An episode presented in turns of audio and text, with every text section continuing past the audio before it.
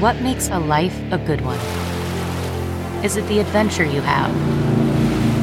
Or the friends you find along the way?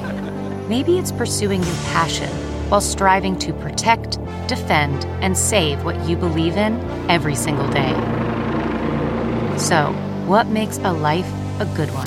In the Coast Guard, we think it's all of the above and more, but you'll have to find out for yourself. Visit gocoastguard.com to learn more.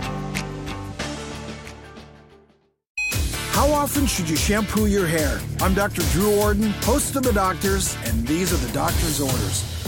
Studies have shown that it's fine to do a few days without shampooing. For the most part, some dirt in your hair is completely okay and natural. If you have very fine hair, sweat a lot, or live in a very humid place, you may find it necessary to shampoo your hair daily. For the average person, shampooing your hair every two to three days is a great way to maintain healthy, lush hair. If your hair is visibly oily, your scalp is itching, it's a good idea to shampoo and wash your hair more frequently. For more tips on maintaining healthy hair, log on to thedoctorstv.com. I'm Dr. Drew Ordon, and those are the doctor's orders.